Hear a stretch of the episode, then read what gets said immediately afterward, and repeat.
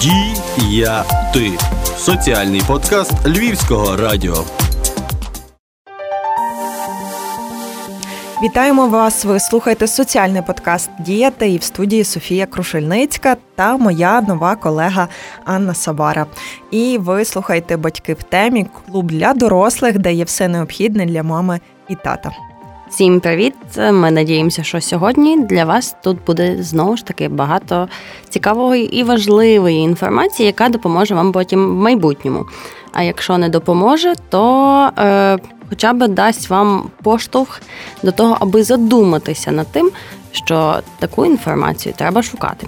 Отож, сьогодні ми будемо теж говорити про батьківство, очевидно, і ми будемо говорити е, сьогодні про вже не перший етап, не стільки вагітність, скільки саме народження дитини, народження нового життя. Ми будемо говорити про пологи.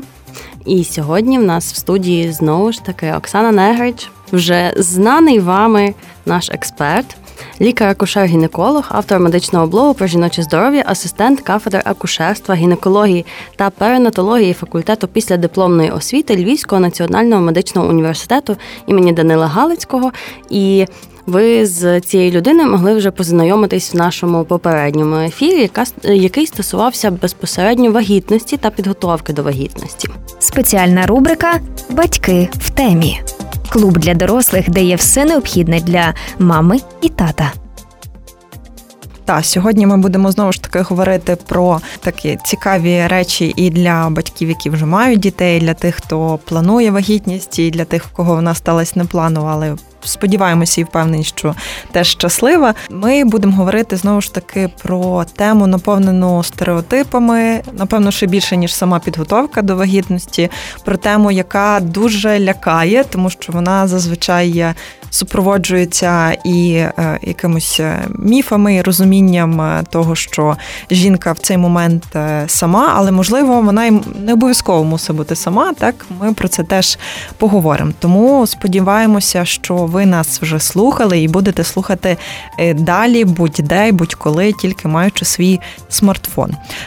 Тому почнемо з таких такого найпершого, найпростішого, але як е, підготуватися до пологів. Це вже третій триместр. Про триместр говорили, до речі, в попередньому подкасті. Можете його прослухати і зрозуміти про що я. Як підготуватись саме е, до пологів, тобто куди бігти, що робити, і як взагалі з тим з цією думкою жити. Бо насправді вона мене теж лякає. Я зізнаюся, Гануся, ти не одна. Це насправді мене настільки лякає вагітність от тих от 9 місяців, як е, сам факт пологів. Тобі е, в фільмах показують, що там просто ти дивишся на це стражденне обличчя жінки, на ці крики, і тобі очі вилазять, і ти думаєш, господи, та це так складно.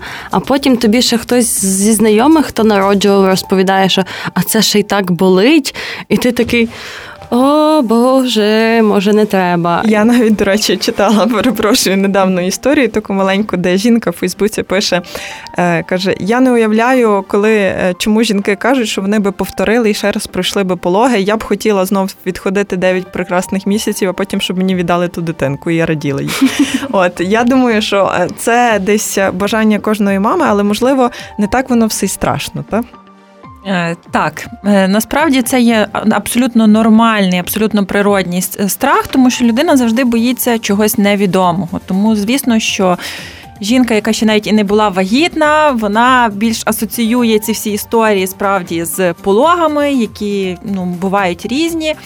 І ще обростають купою купою різних міфів. Але насправді підготовка до пологів нас ще починається ще разом з підготовкою до вагітності, з здоровим способом життя, як ми говорили в попередніх ефірах. Е, і е, тут, якщо жінка здорова, якщо вона фізично активна, якщо не набрала зайвих кілограмів під час вагітності, то ну, ймовірність того, що щось піде не так в пологах, є не така висока. Якщо ці пологи ще відбуваються в медичному закладі, я сподіваюся, е, то все все буде добре. Тому має бути налаштування, має бути розуміння процесів, що відбувається, що буде під час пологів, що буде після пологів. Для цього існують е, школи відповідального батьківства, де детально розповідають про ці всі процеси, про періоди пологів. Е, є багато літератури. Е, відповідної. Тому, звичайно, краще готуватися, хоча б не залізати в якусь е, молекулярні механізми пологів, тому що це не всім потрібно, але в принципі уявляти і розуміти е, потрібно. Крім того, вагітність триває 9 місяців. І в принципі, це дуже добре задумано природою, тому що жінка вже.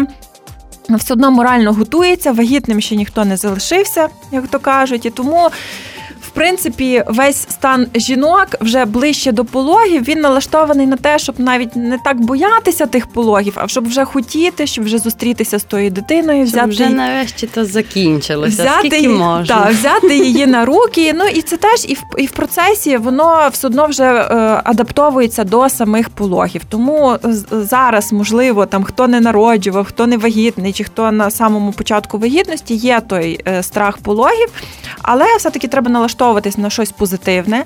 Крім того, є е, і такі е, ситуації, коли справді є панічний страх пологів, і тоді це треба пропрацьовувати з відповідними спеціалістами, з лікарем-психіатром, психотерапевтом для того, щоб жінці надали допомогу, щоб не було е, залишення з тими страхами один на один, тому що це є і фактор ризику після пологової депресії. Ми теж про це сьогодні поговоримо.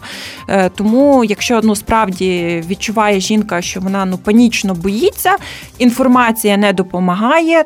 Що ніби вона розуміє, що ніби все має бути добре з високою ймовірністю, що поруч будуть е, лікарі, що поруч будуть рідні люди, але все одно вона ну не може опанувати той страх, то звичайно краще до спеціаліста звертатись. Угу. А от є ще ж е, різні варіанти, як же ж народжувати. От в мене в мами четверо дітей. Е, Ну, я якби одна з них, дякую мам. Е, от, е, Але просто штука яка. Двох перших мама народжувала до, до, до 30 років, і це були природні пологи.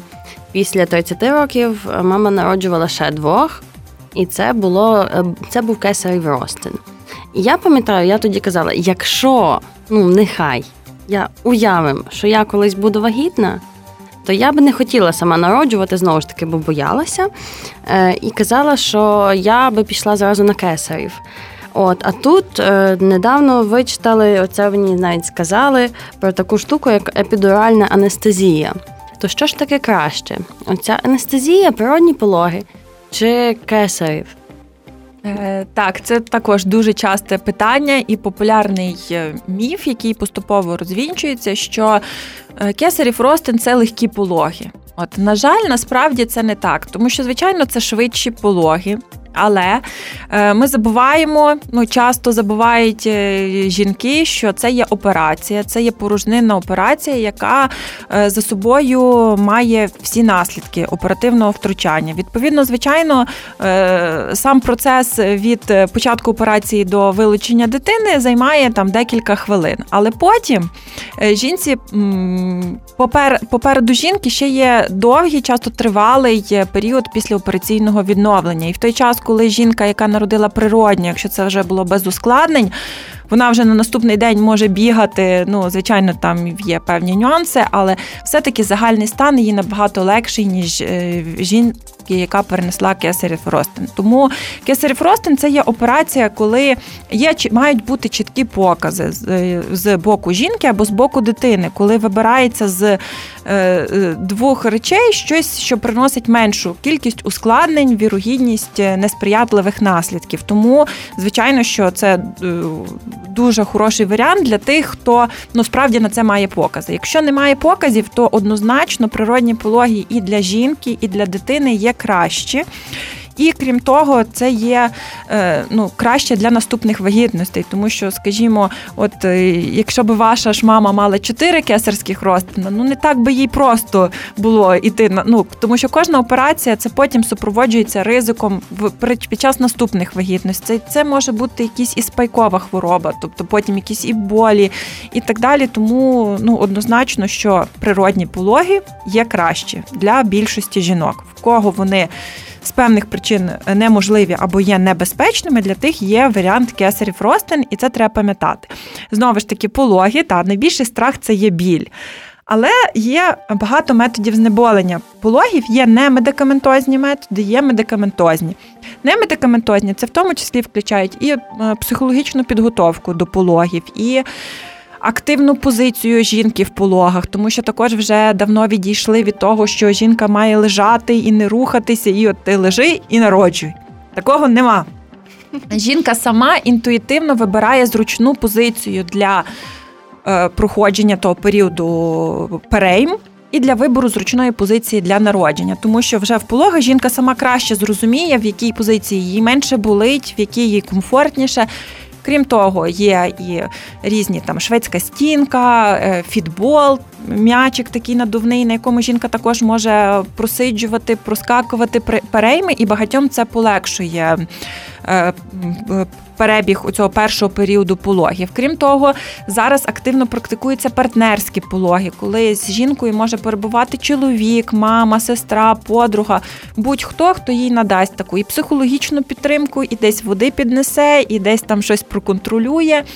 І просто що жінка не лишається сама на сам ну сам на сам з незнайомими людьми, і таким чином це також е, зменшує больові відчуття. Воно їх повністю не прибирає, безумовно. Але в цілому більшість жінок можуть і е, перетерпіти той біль і нормально його е, переносять. Крім того, є прийом гарячої ван, гарячого душу, ванни. Тобто, це все теж полегшує перебіг цього періоду.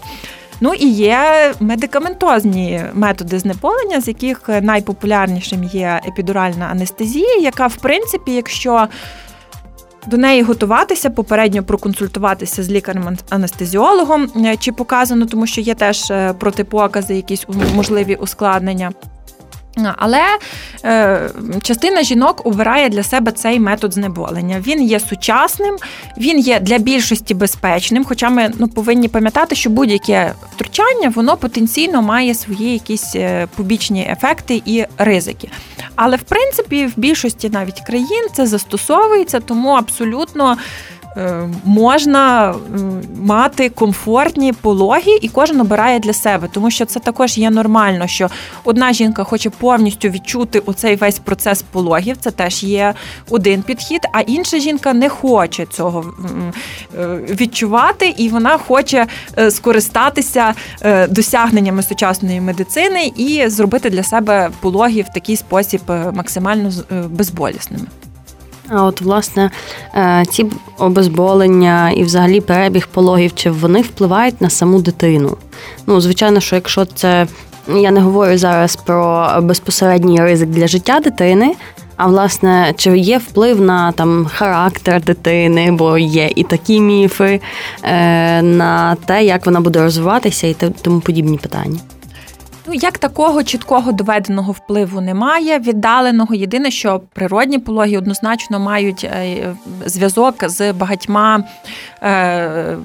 Станами, які ну вважається, що діти, які народилися природньо, можуть мати менший ризик алергічних реакцій, так далі. Чому? Тому що коли проходить через природні пологові шляхи, е, дитина е, заселяється такою нормальною мікрофлорою рідною, ну тобто мами, не якоюсь чужою лікарняною. Тому вважається, що цей весь процес є більш сприятливим, він є природнішим. Але такого, знаєте, що міф, що ті діти народилися шляхом кесарського розтину, ці діти погані, чи тих там е, мама з неболенням народжувала ці погані, тому що це також є дуже велика дискримінація. Знаєте, у ці мамські баталії, то це немає що гіршого. Та годувала та е, хороша мама, ця не годувала, ця погана мама, чи ця годувала три роки, о Боже, а чого ж вона так довго годує? Ну тобто, власне, тут в кожного є свій шлях, в кожного є свій шлях до материнства, в кожного є своя історія пологів, грудного вигодовування. Основне, що просто жінка мала пам'ятати, що вона є найкраща мама для своєї дитини в будь-якому випадку, незважаючи на те, чи вона обрала метод знеболення пологів, чи вона не обрала е, знеболення пологів і ну, інші різні нюанси, але знову ж таки просто має бути інформованість. От що важливо, ці всі питання, страхи проговорити своїм лікарем. І часто жінки, навіть коли вони поговорять, зрозуміють, що нормально, що ненормально. Вони обирають навіть в деякі є країни, так де можна робити кесарів ростин за бажанням жінки. В Україні це заборонено є законом, але є країни, де можна. Але навіть література пише і іноземні публікації, що якщо жінка чітко інформована, що таке природні пологи, що таке кесарів ростин, які ризики того, які ризики того, більшість все-таки, навіть якщо вони були категорично налаштовані на кесарів ростин, вони е, схиляються до природних пологів. Там, власне, якраз е, найбільше, напевне, міфів є навколо пологів, чи вони природні, чи ні. Але наскільки розумію, якщо ти використовуєш якісь методи знеболення, вони не ну тобто не заперечують того, що пологи залишаються природніми. Відповідно, так? є шлях народження дитини через природні пологові шляхи або шляхом кесарського розтину. Отак, тобто, це будуть все одно пологи через природні пологові шляхи. Ясно, що є різні групи, різні якісь погляди, що не дай Бог, які якесь там щось, втручання це вже є неприродні пологи. Але ну, ми ж тут говоримо якимись медичними термінами, тому так. Ясно, тоді все простіше, та ніж е, воно е, уявлялося десь.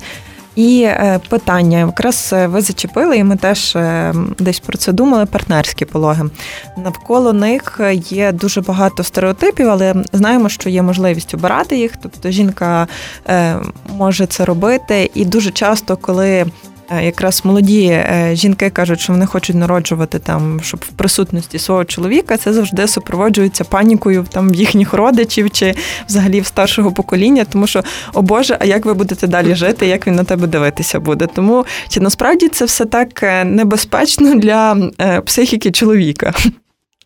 Ну, власне, я більше жіночий лікар, так, але е, взагалом е, в цих ситуаціях не треба нікого слухати, треба дивитися в парі, тому що ви двоє готуєтеся до вагітності чи не готуєтеся, але все одно пара проходить цей період вагітності.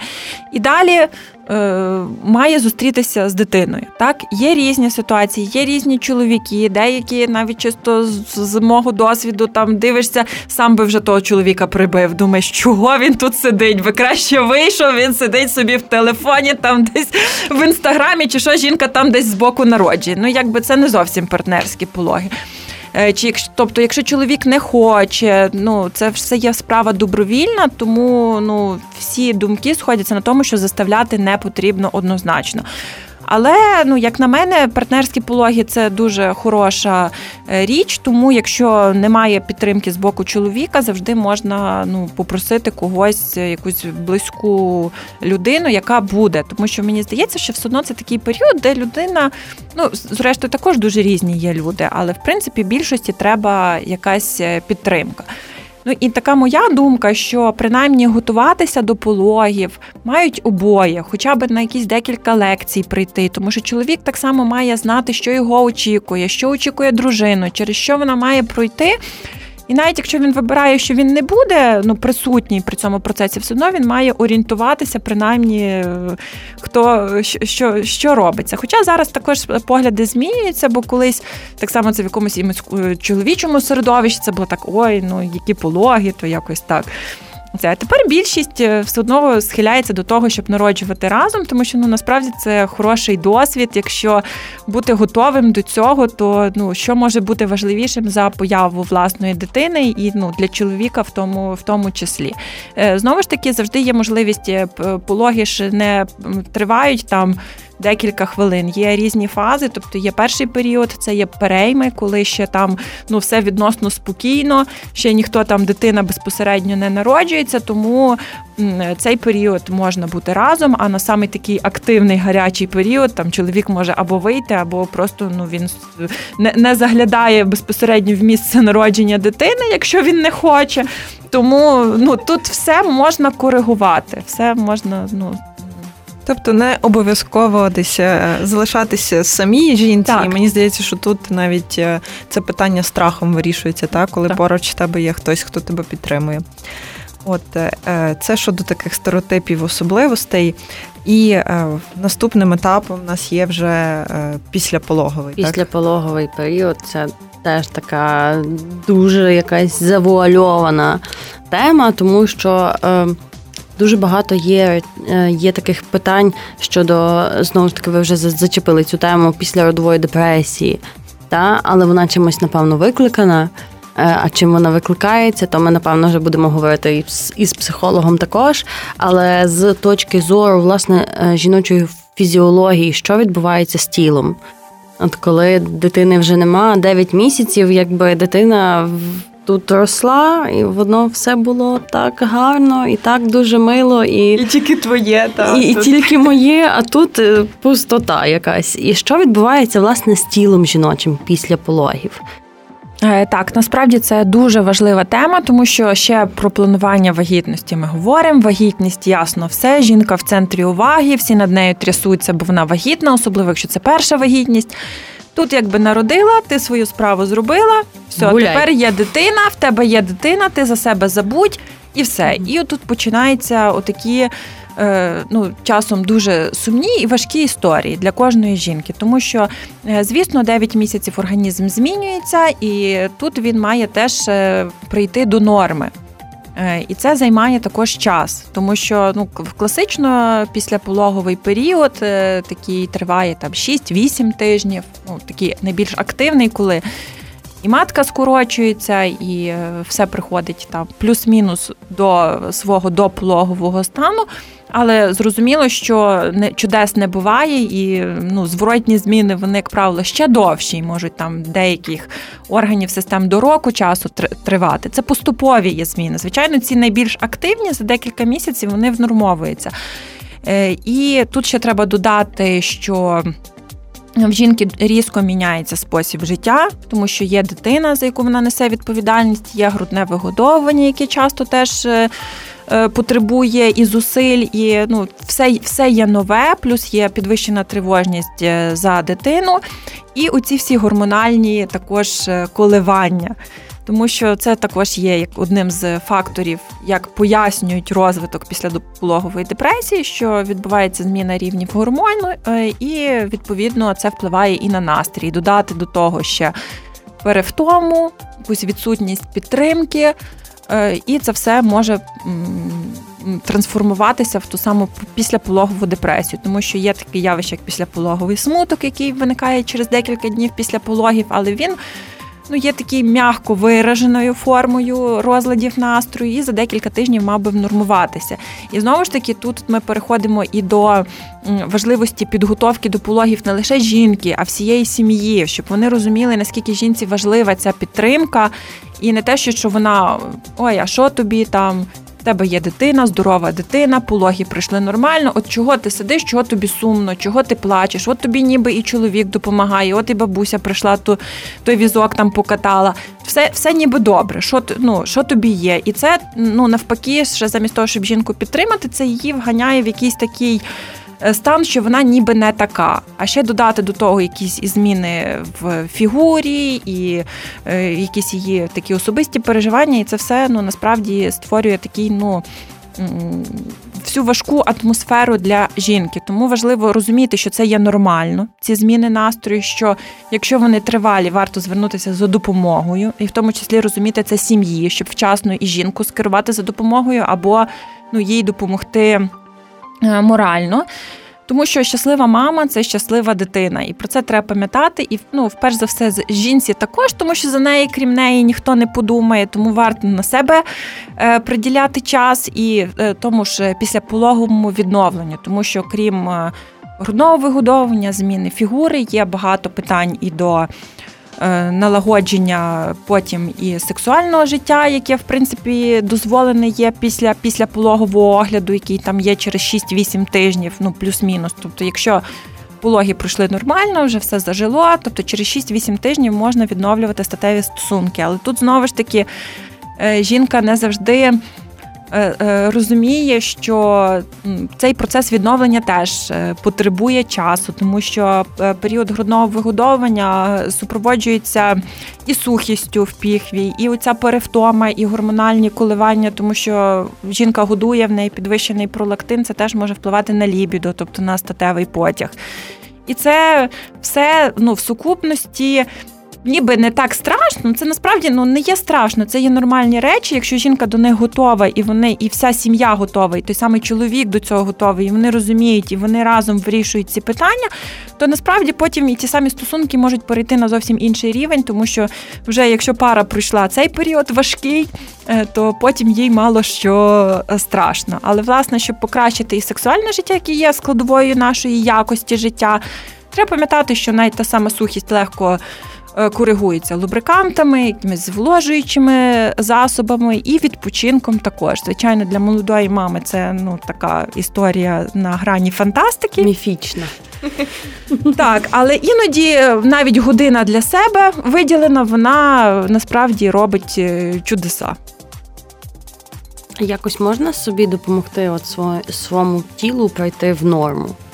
Е, так, з позиції гінеколога є такі вправи для зміцнення м'язів тазового дна.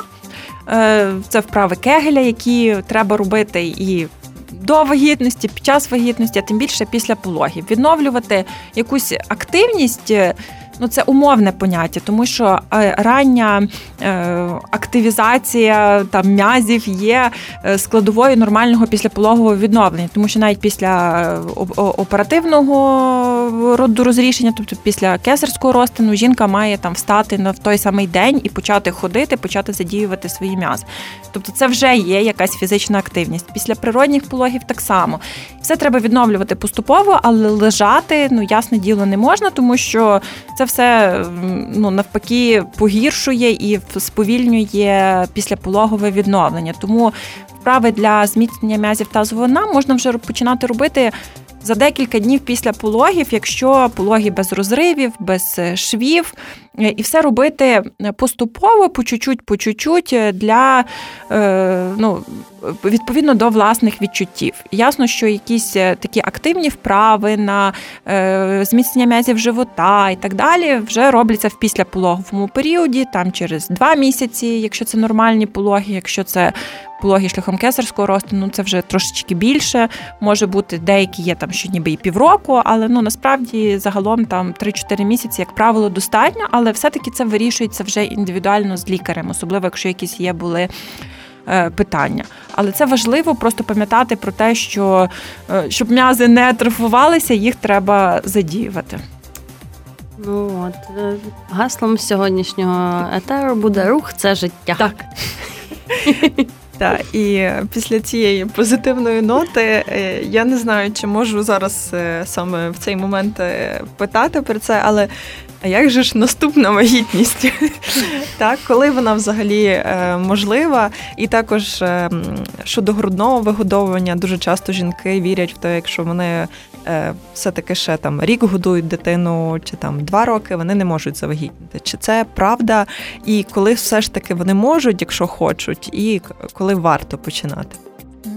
Власне, є такий метод контрацепції, як метод лактаційної еменореї, тобто це коли під час грудного вигодовування відсутня менструація. Але це не є дуже надійний метод контрацепції, тобто він може бути використаний лише до 6 місяців після пологів, якщо жінка знаходиться дитина знаходиться виключно на грудному вигодовуванні, тобто жінка годує, не догодовує ніякими не сумішами, не водичкою, нічим. Якщо перерви між годуваннями до 4 годин в день і не більше 6 годин вночі, і це чітко має бути дотримане це правило. І відповідно тоді вважається, що це блокує овуляцію і ніби не можна завагітняти. Але після шести місяців е, після пологів цим методом не варто користуватися, тому що ясно, що дитині вже дають якийсь прикорм, і овуляція може відновитися в будь-який момент. Тобто, в цілому цикл на грудному вигодованні може бути або нерегулярний, або взагалі відсутній. Навіть жінка годує два роки, два з половиною роки може бути відсутній цикл, і це все є варіант норми. Але варто пам'ятати, що овуляція відбувається перед менструацією. Відповідно, ще може не бути менструації, і тут ми можемо попасти якраз в ту овуляцію, і жінка потенційно може завагітніти. Якщо вона не планує цю вагітність, ну тоді варто користуватися різними методами контрацепції, тому що. Е, спрогнозувати, коли буде овуляція, дуже важко. А описані випадки, якщо жінка особливо не годує, що вже через три тижні після пологів відновлювалася овуляція. Тому тут е, можна отримати такий сюрприз. А взагалі, е, згідно рекомендацій Всесвітньої організації охорони здоров'я, оптимальний інтервал між пологами це від двох років. Тобто від двох до п'яти це тоді найменший ризик різних ускладнень. Е, звичайно, є різні ситуації. Якщо були ускладнені пологи, е, то може бути довший інтервал, тому що якщо після кесарського розтину, ну як мінімум 18 місяців не можна вагітніти краще 2 роки. Якщо це природні пологи, ну може бути менший інтервал, але все-таки е, оптимально, щоб організм відновився, і тоді вже планувати наступну вагітність. Але все можливо, так? Так, так звичайно, все можливо. Є і дітки з різницею в один рік, і в принципі є такий навіть варіант, що жінка вагітна і годує попередню дитину. Ну тобто, це все можна, ну тобто ясно, що ні в якому разі, якщо жінка завагітніла раніше, їй не може там пропонуватися переривання вагітності чи так далі. Це вже особисто рішення кожної жінки, коли їй планувати вагітність. Ми можемо тільки рекомендувати якісь такі, коли є мінімальна кількість е, ризиків для жінки і для дитини. Цей інтервал є від 2 до 5 років. Дякуємо, дякуємо теж за цю е, інформацію. Думаю, що вона також дуже важлива і за всі е, ці десь розвіювання міфів і стереотипів і е, щось нове для нас. Тому що пологи, як зрозуміло, це такий про пологи знають тільки тільки ті, хто вже їх пережив. Та До цього насправді ніколи і не знаєш, що спитати, тому що. Воно якось е, десь не прийнято, десь і лячно, і не завжди знаєш, які питання підібрати. Але дякуємо вам ще раз за цю розмову і е, нагадуємо, що нас е, в гостях була Оксана Неграч, лікар, акушер-гінеколог, автор медичного блогу про жіноче здоров'я, асистент кафедри акушерства, гінекології та перинатології факультету післядипломної освіти Львівського національного медичного університету імені Данила Галицького. І я насправді ще вам подякую, того що я. Е... Я як людина, яка до того взагалі дуже-дуже далека завжди була, тільки в фільмах бачила, і оце от від мами деколи чула, але не дуже питалася, якщо чесно. От то е, мені стало якось спокійніше. І я так собі думаю, що може колись такі надії тата на внуків оправдають себе. Будемо сподіватися. Тато, надіюсь, ти того не почув. От. Дякую за запрошення і чекаю вас на прийом по плануванню вагітності тоді, коли ви собі це задумаєте. Добре, будемо старатися. Та і також нагадуємо усім нашим слухачам, що ви можете теж стати пацієнтами Оксани Негрич, і е, вона вам е, відповість на всі ваші питання. А ми ще раз дякуємо. Нагадуємо, що ви слухали спецрубрику Батьки в темі клуб для дорослих, де є все необхідне для мами і тата. І з вами була Софія Крушельницька та Анна Сабара. І до нових зустрічей.